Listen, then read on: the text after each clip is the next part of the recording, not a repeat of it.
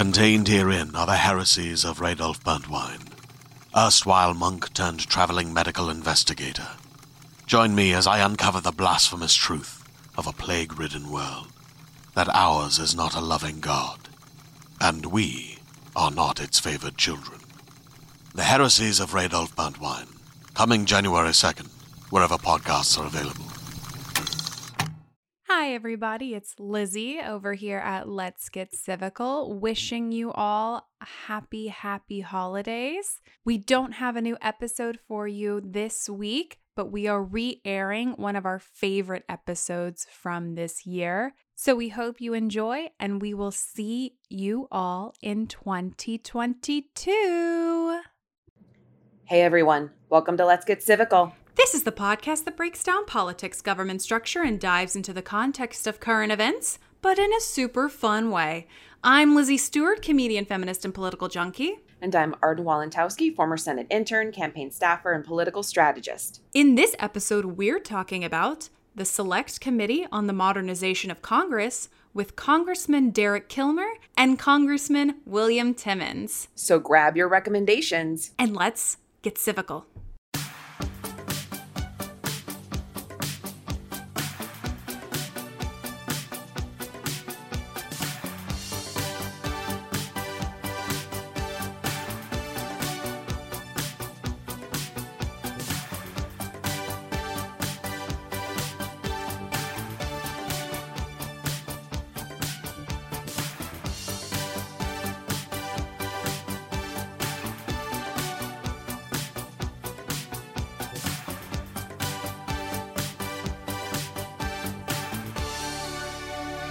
Hello, everybody. Welcome back to Let's Get Civical. I'm Lizzie Stewart. And I'm Arden Walentowski. And today, very special day, we are so incredibly excited to have two guests on our podcast today. We have with us Congressman Derek Kilmer and Congressman William Timmons talking about the Select Committee on the Modernization of Congress. The chair and vice chair themselves. Welcome, both of you. Hello. Yeah. Hello. Good morning. Good morning. Thank you for being so here. So good to be with you, too. So I want to jump right in and sort of talk about your committee specifically. And I want to start with a very basic question, because when I heard about it, I had this, which is, where did this committee come from? Like, how did this come to be? Because I hadn't heard of it. And when I heard of it, I was like, how did we not have this thirty years before now? Yeah. So, Congressman Kilmer, I want to kick it over to you first, if you can just kind of walk us through the origin story. Yeah.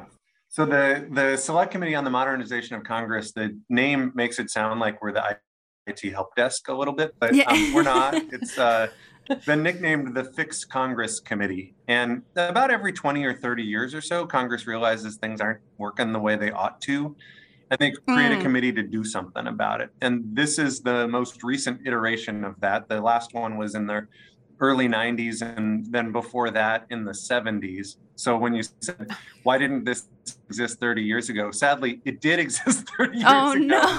But, and then it went away. And so, you know, our, our uh, it was set up about three years ago with a pretty simple goal of making Congress work better for the American people.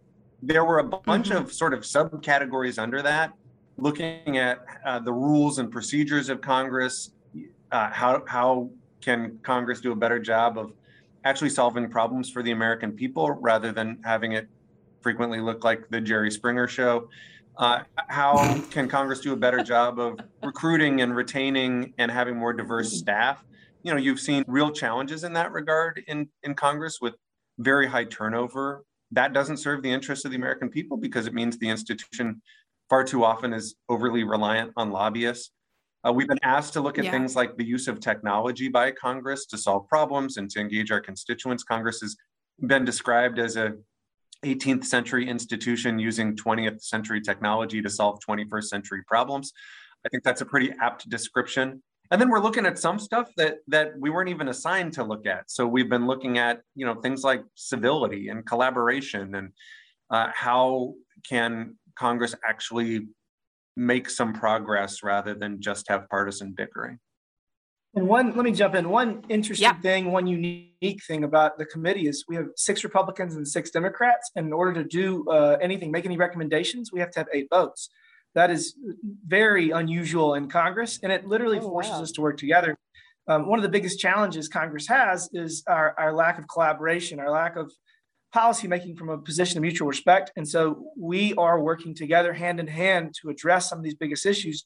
They're not partisan. Um, everyone wants Congress to do its job better, and yep. uh, the American people deserve a better product. So it's really just been an honor to, to work with the, the chairman and um, my colleagues on both sides of the aisle to, to try to help Uh, make Congress more effective, uh, efficient, and transparent for the American people. Yeah, because that's something that I'm sure every you know everybody wants. We want Congress to to move forward and, and do things together. That I love that structure. That like uh, that structure of the committee that is really it forces you to do that in a way. You know. So were you guys appointed? Did you have to run to be on the committee? How did you get appointed to the committee, to your your spots in particular? And what led you to do that? What were your ideas that you that led you to to, to seek out the committee? So um, I had been part of a conversation before the committee was created about uh, uh, refreshing some of the rules in, in Congress. Every uh, every two years at the beginning of a new Congress, Congress passes a set of rules. And we actually had some bipartisan conversations, Democrats and Republicans sitting down saying, so we don't know who's going to be in charge next year. That, that seems like a pretty good time to talk about rules. And mm.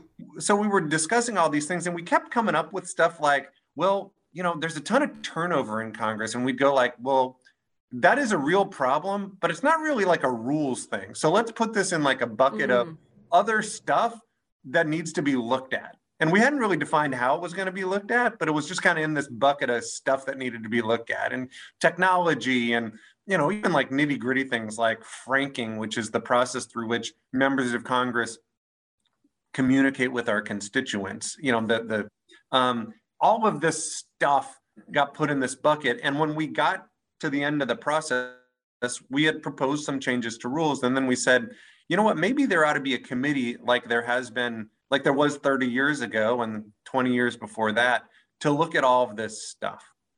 Because I had been involved in one of, in all those conversations, I think um, I, I was someone who folks said, hey, you, you want to be the guy who chairs the Let's Look at All This Stuff committee, um, which I was happy to do. My background was as a management consultant. I worked in economic development, but before that I was a management consultant. And, you know, so part of the job in that respect is like identifying problems and trying to figure out how to fix them.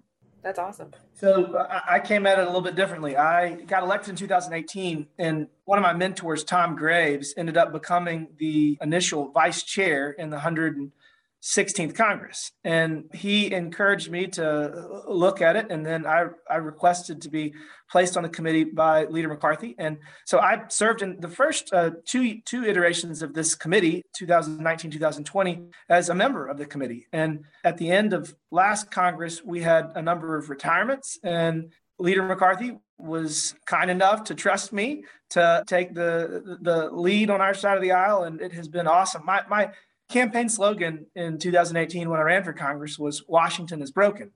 And trust me, I, I, mm. I, I've come to really believe that more, more than ever as a, as a new member of Congress. So being a, a part of the effort to try to help change this institution is really just an incredible honor. It's, it's everything about why I ran for Congress, and it is some of the most important work I've ever done. So uh, I just, I'm very fortunate to to be helping move the move the ship in the right direction. That's amazing. I was just going to add, I, I think if you talk to every member of our committee, there's just an appetite to see this place function better. You know, yeah. it's it's, you know, it's strange to, you know, when when you come to Congress, it's strange to be part of an organization that, according to recent polling, is less popular than head lice, colonoscopies, and the rock band Nickelback. And, you know, you've got yeah. a pretty good sense of why. I mean, when there's constant threats of government shutdowns and the, you know, all of yeah. this, you know, the, the bickering and things like that,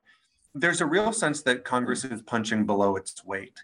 And we've got some real challenges yeah. as a nation.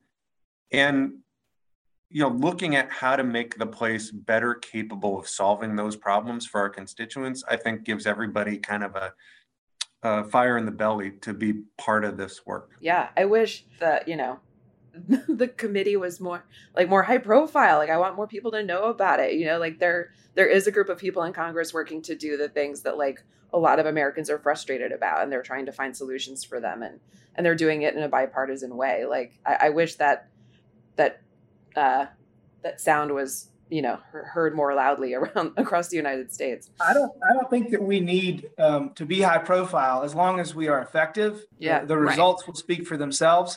So um, I'm fine not being front and center on Fox News, but um, as long as as long as Congress is fixed, uh, it will we'll consider it a job well done. We're counting on this being the most viral episode of Let's Get Civical, though. So honestly, us too. So we're all in this together.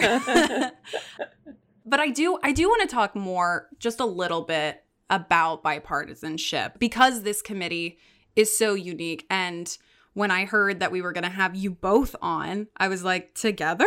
You know, because what we see and what we hear in a lot of the political theater that exists right now is so much about not working with the other side. And there's so many influences, right, that feed into that, you know, notion. So I really want to hear about how this committee is able to work together, how your relationship is able to exist, and if there is, or if there are any, you know, upcoming or current recommendations, initiatives that you are working on specifically surrounding getting members of Congress to kind of stop a little bit with the political theater that exists currently. I'll jump in yeah, first. So you're using the you're using the right word. Theater. Theater. Theater.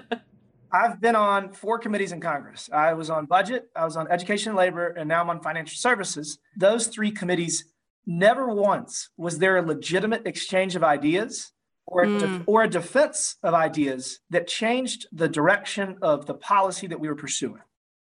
So just right. think about that. Yeah. In the current in the current climate, nobody defends their ideas.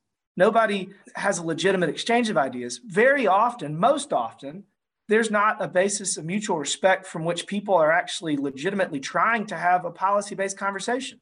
And, and that is what's wrong. And you got to think about immigration, debt. I mean, you know, debt was a huge problem in two thousand ten. That was like fourteen trillion dollars ago. Like, I, I mean, you know, it's it's yeah. crazy. And, you know, this is not a this is not a R or a D problem. This is a United States of America problem.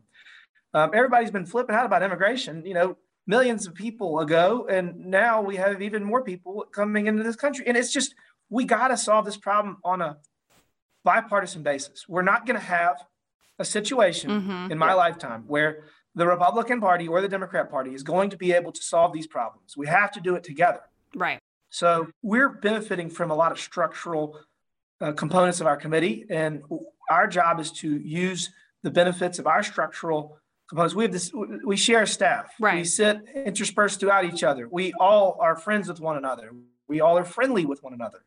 And we have conversations about the issues that are plaguing this institution and how to fix them. And, you know, we might not always agree on an idea, but we're mm-hmm. going to talk through it, and it, we're going to give it a, a full vetting, and we're going to try to find a way that we can fix the problem. Yeah. That's how you're supposed to create policy. And it's been a breath of fresh air, and yeah. our job is now to how how can we get all the other committees and all of our other colleagues to engage in the same uh, dialogue that our committee is engaging in, rather than just like shouting at one another and saying what you believe over and over. Nobody's ever this- yelled at someone into changing their mind. Right, exactly. And see, and nobody's ever yelled at C-SPAN, and somebody's watched it and said, "You know what? It, wow!" It, I, I do want to like double click on a couple things that yep. William mentioned. Yeah. One of the things that we decided early on in this process was, if we want Congress to function differently, we ought to just do things differently, yeah. right? So, you know, William mentioned we have a shared staff. That's really unusual, right? Usually, when a committee gets its funding, It, you know, you divide by two, Democrats get their funding and they hire people with a Democratic background who put on blue jerseys, and Republicans hire a bunch of Republicans who put on red jerseys, and then they duke it out. It's West Side Story. Yeah, exactly. It's the Sharks and the Jets for sure. Exactly. And Wow, made yeah. a conscious decision at the beginning of this just not to do that, to hire a joint staff. Some were Democrats, some were Republicans, but they all put on "Let's Fix Congress" jerseys, and like we just worked together. You know, the the the the William mentioned we don't sit on a dais; we sit around. You know, I've never had a functional conversation speaking to the back of someone's head, and so mm-hmm. we've decided to like kind of sit in a round table format with Democrats and Republicans, not on opposite sides of a dais, but sitting next to each other. So why do we do that? Yeah, we do that because when you have a witness come in who says something interesting, your genetic predisposition is to lean over to the person next to you and go like, yeah, that was kind of interesting. What do you think about that? Yeah. And we want it to be someone from the other party. This, so this is not, this isn't cosmetic, right? This is, how do you actually change the way the place functions? And so you asked about kind of what recommendations we're making as a consequence yeah. of that. So some we've already made, you know, so for example, among the most broken things in Congress is that you are, you are forced into your tribe from the beginning. Literally, when you come in for freshman orientation, you know, Democrats are said, you know, there's there's the Democratic bus, and Republicans, there's the Republican bus. Oh my. And and much of the orientation process is separated by party. And so one of our recommendations was stop doing that. Yeah. right? Yeah. Stop, yeah. Stop separating that effort. Some of our recommendations have been focused on things like how the committees function. You know, one of the things that our committee did was we had a joint, uh, a planning exercise, kind of a retreat where Democrats and Republicans sat in the same room and said, hey, so what do we want to get done? You know, that's, mm-hmm. then that doesn't happen much in this place. And it certainly doesn't happen with Democrats and Republicans in the same room. And listen, that's hard. And there's going to be some committees where there's just not going to be common ground in terms of things that both parties can agree on, but having the conversation of, okay, here's where we're headed and maybe getting a sense of people's priorities. I actually think, you know, I've never been part of a functional organization that didn't, you know, sort of set out on the front end to say, hey, are there some, are, are there some shared goals that we can uh, uh, subscribe to? Are there at least some shared norms that we can agree to so that we're not going to just be cats and dogs uh, fighting with e- each other. Yep. You know, one of the things that Williams, and maybe you want to talk about this, you know, one of the things we've also looked at, and this weirdly kind of gets into the issue of civility and collaboration, is just time. You know, Congress isn't here enough, and that doesn't really foster mm. relationship building. I don't know if, if William sure, want to no. talk about so this. So in two thousand nineteen, we were uh, in for full days, only sixty-five days. We have, for example, today is a flyout day, and I'll be on a plane in an hour. We have one vote. Uh, Monday, we have a vote. We had a vote at six thirty, and I call that a bed check vote. We don't do any work on Monday. We do minimal work on Friday. So I don't count those as full days. Those are right. sixty-six of those. We had sixty-five full days, sixty-six fly-in and fly-out days.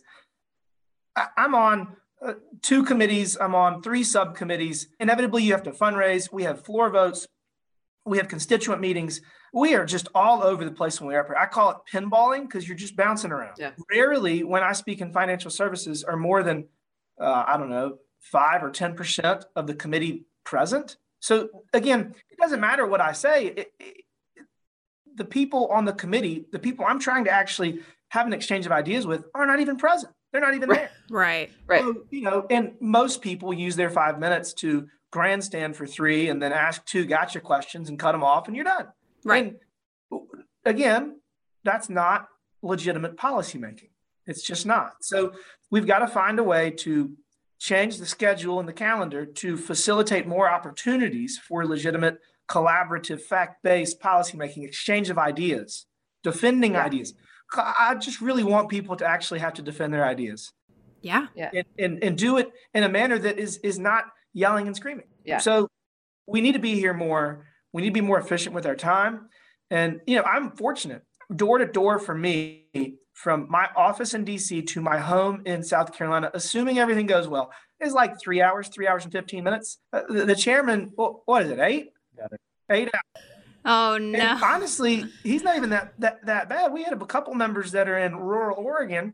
Um, I mean, they're right. twelve, thirteen hours. So uh, we had one member, um, Mark Pocan, he... Uh, I think he said that his flight has either been delayed or canceled like forty-five or fifty percent of the time in the last three years. Oh, and if he misses his flight, his like eight hour commute becomes like a twenty hour commute. Um, so right. just cool. imagine doing that the same number of days that you actually work every year, you're traveling. It's crazy. It's crazy. Yeah. So we got to work yeah. on that. And we made a recommendation last year uh, and we're, we're trying to tweak the schedule, but um, we still have more work to do. Yeah. Yeah. Oof. Arden, we just gave you stomach upset. I'm sorry. We're going to take a quick break for a little word from our sponsors.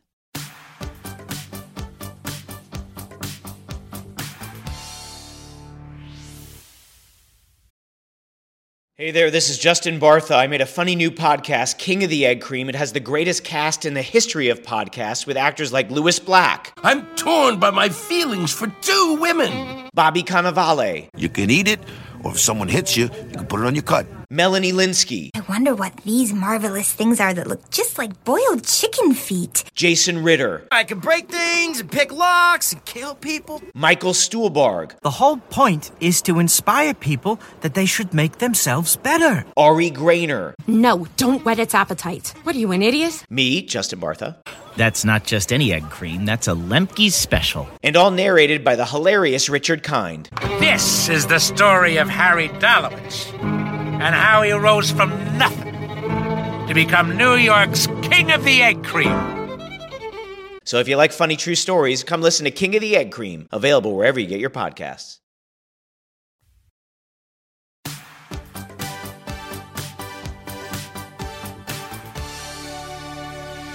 I'd like to turn to, if we can, just the process of like how you guys get to a recommendation, how the committee decides, you know, what they're going to focus on, if there's research that go- that goes into that, how you, you know, how you guys write that up, and just kind of what the process is of getting that all on paper and getting it out into the world, how the voting structure goes, all of that. If you could give us a little bit of insight into that, that would be fantastic. Yeah, it's a little bit different than most committees, in part because um, we have a requirement to have a supermajority vote to pass recommendations. Mm. So w- the way the committee has generally worked is we have hearings about topics where there's problems. And the hearings are an opportunity for us to unearth solutions to those problems. So just this week, we had a hearing related to um, civ- civility and collaboration, specifically with regard to how committees function.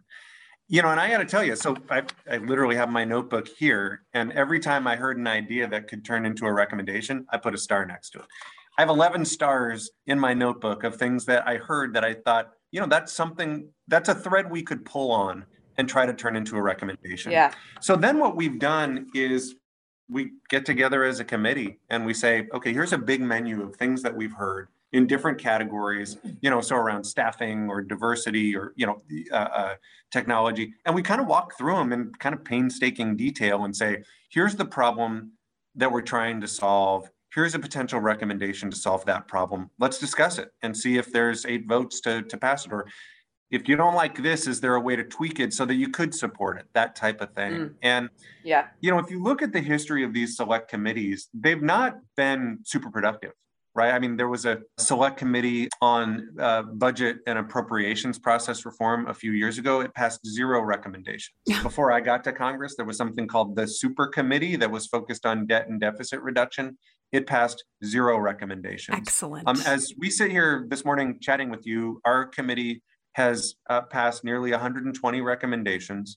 All of them have been bipartisan. Most of them have been unanimous. About sixty percent of them are either implemented or in the process of being implemented, and the others we're working to try to get implemented. And so, you know, like we've done things differently with an eye towards actually having different outcomes than the prior uh, than prior select committees. And when you talk about implementation, what does that look like? How does how does one of your recommendations become implemented? So it, it depends on the type of recommendation. Sometimes it's literally the Speaker of the House waves a magic wand and it becomes so. Love it. Um, sometimes we have to go to the architect of the Capitol or another government agency and say, we need help with this.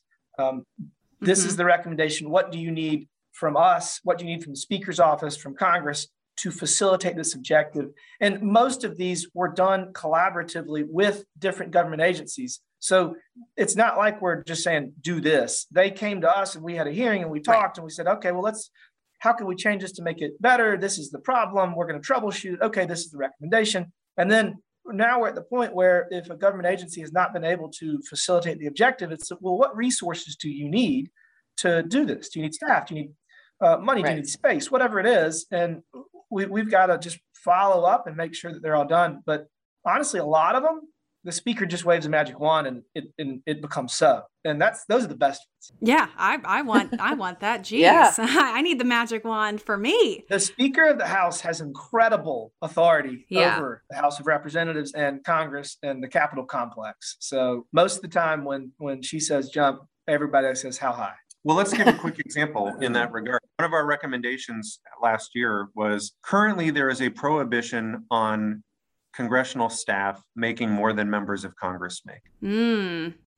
And the, you know, the reason that's a problem is you have on committees, you have some very technical staff with extraordinary expertise that are hitting a ceiling because uh, they can't make more than members of Congress. So we lose a lot of those very capable staff. Some senior chiefs of staff who've been here for years and years and years haven't seen a raise in years and years and years because they can't make more than members of Congress. So one of our recommendations, acknowledging that Congress has not raised its own pay for a decade, was at least delink it so that staff who have expertise aren't looking for the first exit. The Speaker of the House last month said, yeah, we're doing that. Uh, and body bop bop, it was done. Yeah, exactly. Awesome. It, you know, so kind of magic, but yeah. also, you know, really important for retaining very capable people. Um, there's some other stuff that will require, you know, doing it through the appropriations process. So some of the things that we've said is, you know, we want to retain staff not just at the highest end, uh, but we want to make sure that that entry level staff are, are are getting compensated adequately or getting trained adequately.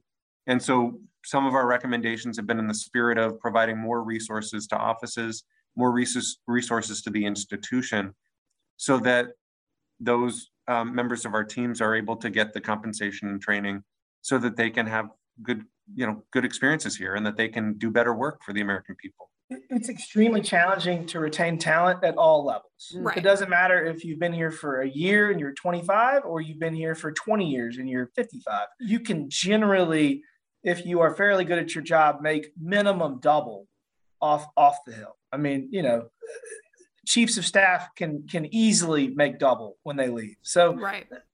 that's a huge challenge, especially when you are like my chief of staff, who's uh, thirty-eight and just had his first child, hopes to have another. And, you know, it's it's tough. Cost of living in D C is extraordinary. It is extraordinary. Yeah. So staff is a huge component, making sure that our teams are appropriately compensated and we have the tools to retain them and quality of life on the Hill. Yeah. We're still tackling the food desert that is Washington, that is the Capitol Hill. It is. If you don't want Subway or, you know, and pizza, you're out of luck. So um, and I don't. You know, yeah. We we got to work on getting some some more maybe health health conscious uh, options. Um, we do now have a coffee. Uh, it's a lovely little coffee shop in the bottom of Cannon. I don't know if you've seen it yet, uh, but they, they have a very long line. We're going to have to get some technology going there, make sure that mobile order there. Uh, I just, I saw a member of Congress earlier waiting in line for probably ten, twelve minutes. I was like, no, this is not, this is not our objective. We need to save time, not create opportunities. To we got to get the recommendation yes. yeah, we going. We can't be standing in line yes. for twelve minutes. Yes. Um, but we're, we're very excited about making sure that people want to work on the Hill and people can serve. It is an extremely important component of what we're doing. Yeah, it's uh, it's important to have good people under you. I, I interned for a, a senator, and and it's the amount of work that even gets passed off to interns. That's like a, you know, not not high level stuff, but you know, is is work that you're doing for the American people, and it's not a paid position. And you know, you kind of you know would sit there and be like, oh, this is it's a great opportunity, and I'm learning so much. But it's it's kind of it was wild the stuff that you then are responsible for in a way. Luckily, things have changed since you interned. Um, it, I oh, don't good. think there are any unpaid internships on the Hill anymore. Nice. There's a separate budget. That was a recommendation, wasn't it? There, yeah. Last Congress, they created a separate budget outside of our the each member's office budget for paid interns in D C, and they're about to have the same thing oh, good. in the district. But the vast majority of members have been paying their interns uh, for the last few years. There's probably a few exceptions, but no, that's great. I mean, I was in district, so it's good to hear that even that's going out to the district. That's wonderful. And yeah, the program has been extended to the district. So nice. That's um, awesome. That's so good. Oh. Arden, I, I interned uh, for my congressman when I was in college, mm. and I spent the whole summer in his office. And I'm I, I'm not sure I got a whole lot of interaction with him until the very final day. uh, he invited me into his office, and he said, "I'm now going to teach you the most important lesson of this internship." And I was like, "Yeah." And he said, "This is something that people in this town would kill to learn, and I'm going to teach it to you." And I like was like, "Yeah." And he said, "I'm going to teach you how to light and smoke a cigar." Oh my God. Oh my God. So that was old school. Yeah, I think that was pretty old school. That yeah. is old school. Oh my God. Did you did you learn how to light and smoke a cigar? That was the one time in my uh, life. But just you wait. I bet there is going to be a time down the road where lighting and smoking a c- cigar is going to come in handy, and you're going to go, whoa. Y'all know it's funny. I don't think it was when the speaker, when Speaker Pelosi first got, uh, became speaker, there was smoking like in the speaker's lobby. Every, there was smoking everywhere. Right. Yeah. Mm. She banned it. I could not fathom what that would be like. I'm very happy that we do not have that. Sure. Yeah. Just like and taking a vote, being like, I, you know. Oh, they had spit. They had spit buckets uh, too. That happened. Uh, oh, what a shame! Oh. What a shame we lost oh, the spit ugh. buckets. You know, was that what the no. last iteration uh, in you know the nineties or seventies took away the spit buckets? I actually think this was in the two thousands. Oh my gosh! I, I think this was oh in the mid mid twenty. two thousand five ish. Wow. Well, Congress is, you know, a little, that's part of things we're working on is that they're slow to implement sometimes. And the spit buckets are certainly an example. So we read through some of the recommendations that you guys have passed recently and some of the stuff that has been implemented. What are you, aside from staffing, and not to say aside from staffing, because that's very important. And, you know, we've talked about how important it is to have a, a healthy, robust, well-compensated staff. What are some other things that you guys are focusing on right now as a committee? What kind of, what are, what issues are you looking at right now? Yeah, we just went through three hearings related to civility and collaboration. And I know that seems like an unusual thing to, to look at, but it is such a big part of the problem of the dysfunction in Congress. We really decided to, to lean in on this. And we've had hearings where we've invited in everyone from political scientists to We invited a, a guy who runs the group Braver Angels, whose background is as a family therapist. Uh, we have spoken to, you know, sports coaches who've taken over dysfunctional teams and figured out how they changed the culture of their team. We talked to an organizational psychologist at oh, Wharton, wow. Adam Grant, who talked about how to build winning work cultures. You know, at this point, I'm prepared to speak to an exorcist uh, just to figure out how do we get through some of the challenges of the institution. But I, I think these conversations and these hearings are lending themselves to a number of recommendations that we will likely make. We haven't we haven't landed the plane on those yet, but our, our intent is before before the Christmas holiday to pass another round of recommendations with a, a pretty significant focus on this issue of how do you build in more civility to the place. I've divided this conversation of civility into three areas. The first is time. We've already talked about it. We have to be here more. We have to have more time to, mm-hmm. to build relationships, to, to, to engage in actual policymaking. Um, the second is incentive structures. Incentive structures is huge right now. They're kind of out of whack. We got a lot of conflict entrepreneurs, people that uh, thrive and profit from conflict. And we've got to create incentive structures that mm. facilitate uh, conversations and collaboration and bipartisanship policymaking using, you know, a fact-based approach. And then the last is relationship building. And the relationship building builds on the first two, and they all three kind of go together. Again, a great example is our committee, twelve members of Congress, wanted to have dinner uh, after votes. This was probably two months ago. And it was outrageously challenging for us to be able to have dinner on the complex. It, it, it, we literally went through iteration after iteration of options, and it should be super easy. Right. Like if if, if twelve members of Congress, you know, six Republicans, six Democrats want to have dinner together after a vote series, it should be like a option A, option B, option C, come here, come there. That's one example. But I mean, if if if I want to have a conversation about policy with uh, a member on the Financial Services Committee, I don't really want to go to his office. That's, you know, away territory. He don't want to come to my office. That's my home territory. Where do we go? Like, what do yeah. we do? Right. And, and there should be just ample opportunities for us to go in, in a great environment that we want to be in, that has all the different opportunities uh, that, that that would make it a, a great experience. That should be like easy, easy button, but it's very challenging.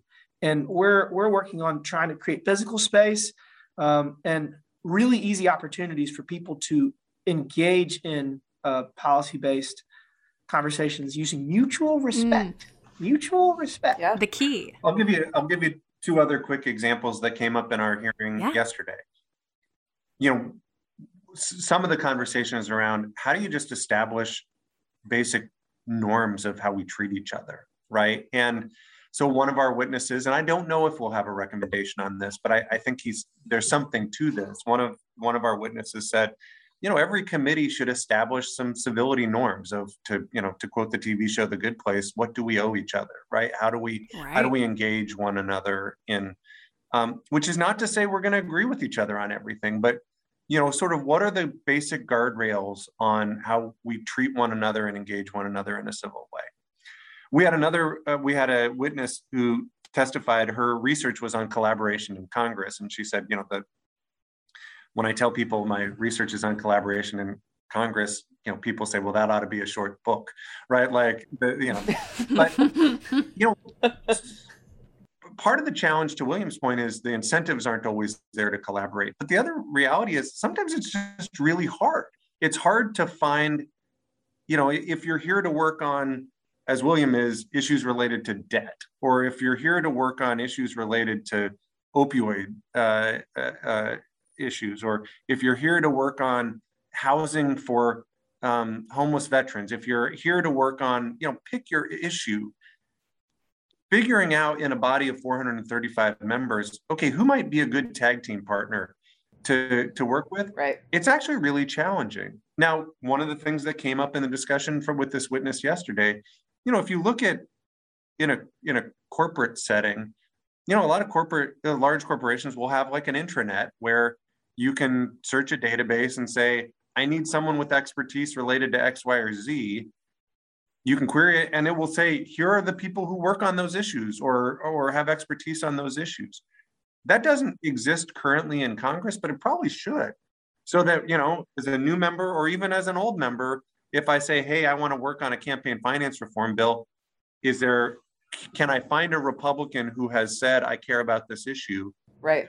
Then, then it's not me sort of wandering around the forest in the dark a la Blair Witch Project, right? Yeah, like, right we want to be right, able to, right. you know, it, sometimes it is too hard and, and yeah. it ought to be easier to find uh, ways to collaborate, not harder. So that's part of what our committee is going to take a look at. Yeah, you need like a database of expertise almost, yeah. you know? Well, yeah. and, and even something as simple as one of our, and I, I don't know if we're going to make a recommendation on this because we haven't talked through it as a committee yet, but one of our Our witnesses said, you know, right now, when you sponsor a bill, if, if William and I spend six months working on a bill together and introduce that bill, only one of us gets to be the lead sponsor of that bill. Mm. And, you know, that sounds irrelevant, but really, if you're, you know, in, in every other arena, when you have the Lizzie and Arden podcast, it's not the Lizzie podcast featuring Arden, right? Oh my God, like, never. You yeah. know, you know. In academia, if you co-author a book, you co-author, yeah. right? Right. And in this place, only one person gets their name on the bill and the other person gets to be kind of down the rung of, you know, also co-sponsors on the bill. You know, so one of the recommendations was allow two people to sponsor a bill. Yeah. Right? Yes. You know, particularly if it's bipartisan. That doesn't seem crazy to me. No. Um, no. And there, you know, that may sound cosmetic again, but it, you know, oftentimes people are evaluated by how many bills they get passed. Our constituents want to mm-hmm. know that we're getting pucks into the net on their behalf. And, you know, this is, I think, an area where something minimal might be able to encourage more collaboration. I'm going to throw one more in for y'all. It, it, this is a pretty cool story. So I got elected in twenty eighteen, uh, January of twenty nineteen. You know, you get your office. You're like, oh my God, I got an office. and um, they gave me a pager in oh. twenty in twenty nineteen. Like a, they gave me like a, a pager like on your belt. Yeah, it, I, th- I think they're made for doctors and then drug dealers. But I mean, you know, the, the, the pager, seriously. that that.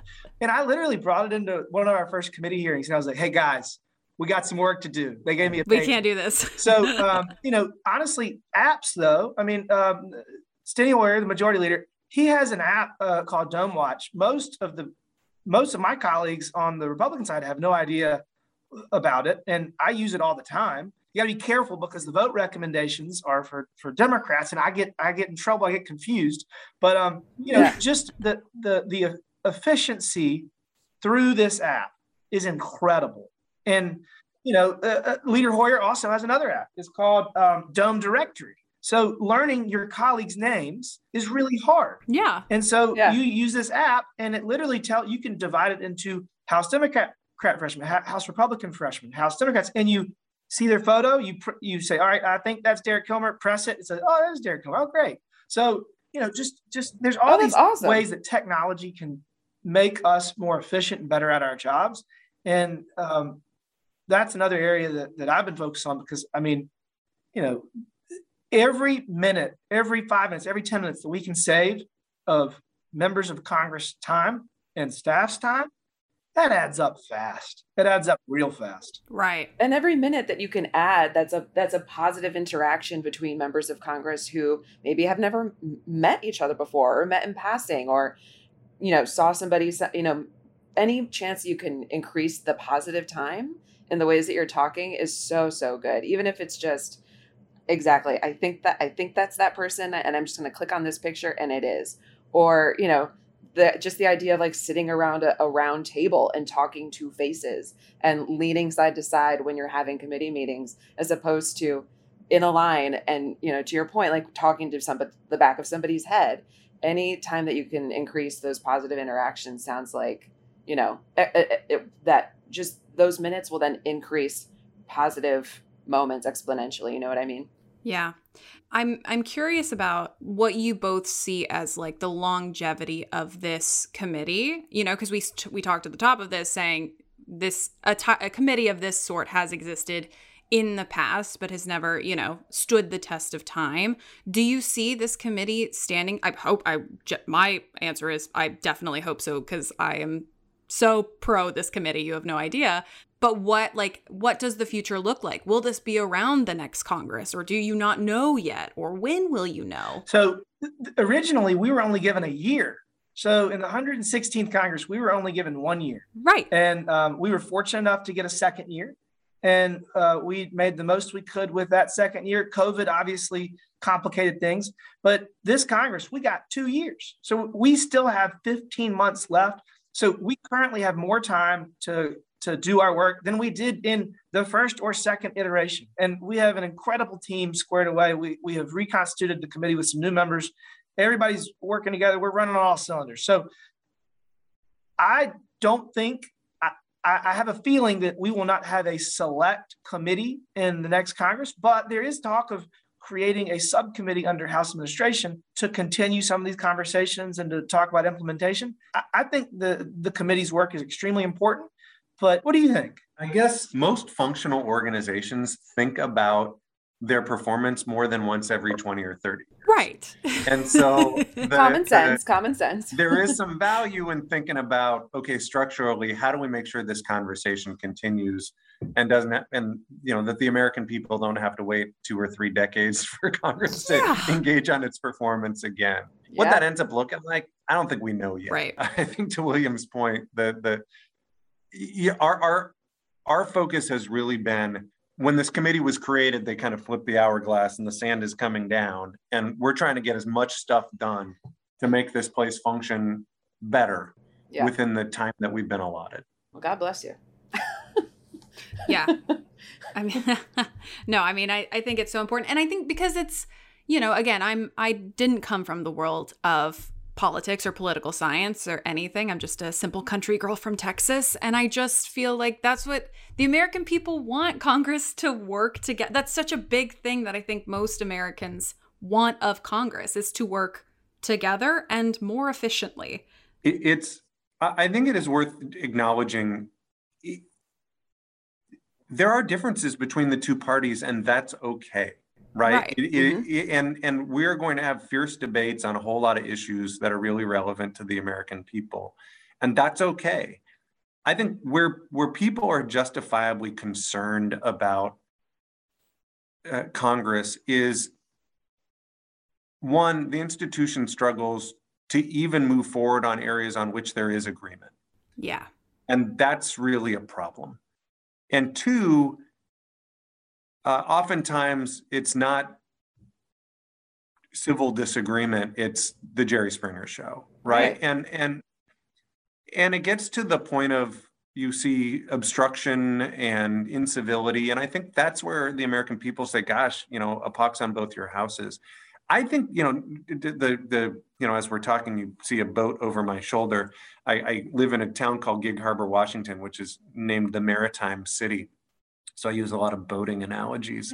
Um, you know, the seas are really rocky, right? Like, we have a lot of challenges, and it's really hard to get the boat where we want to go. If everybody was had their oars in the water rowing in the same direction, it is really, really hard when forty percent of the oars are rowing in one direction, forty percent in the other direction. And oh, by the way, twenty percent of the oars are out of the water, actively seeking to beat everyone else over the heads, right? And that's kind of the dynamic that exists currently in Congress. And so p- part of the work of this committee is at least trying to figure out how do we how do we avoid capsizing or running into the rocks? Right. Because there's too much at stake for our country right now. I, I completely agree. And I think we should maybe let that be the la- the last word on the, that's such a great end note. Mm-hmm. It's like you almost sense that we were running out of time. I know. That this has just been so insightful and so informative. And, you know, we both appreciate you,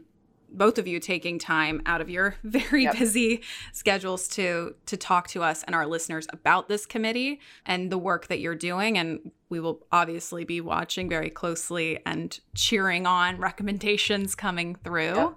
So thank you both so, so much for joining us. And to our listeners, please, as always, rate, review, subscribe, share this episode with your friends. Let them know that there is hope for bipartisanship and, you know, all of the things that I think we are craving right now in this troubled time. I'll say that. Yeah. And again, thank you both, Congressman Kilmer, Congressman Timmons, so much for joining us today. Great to be with you. Thanks so much. Thank you. Thank you.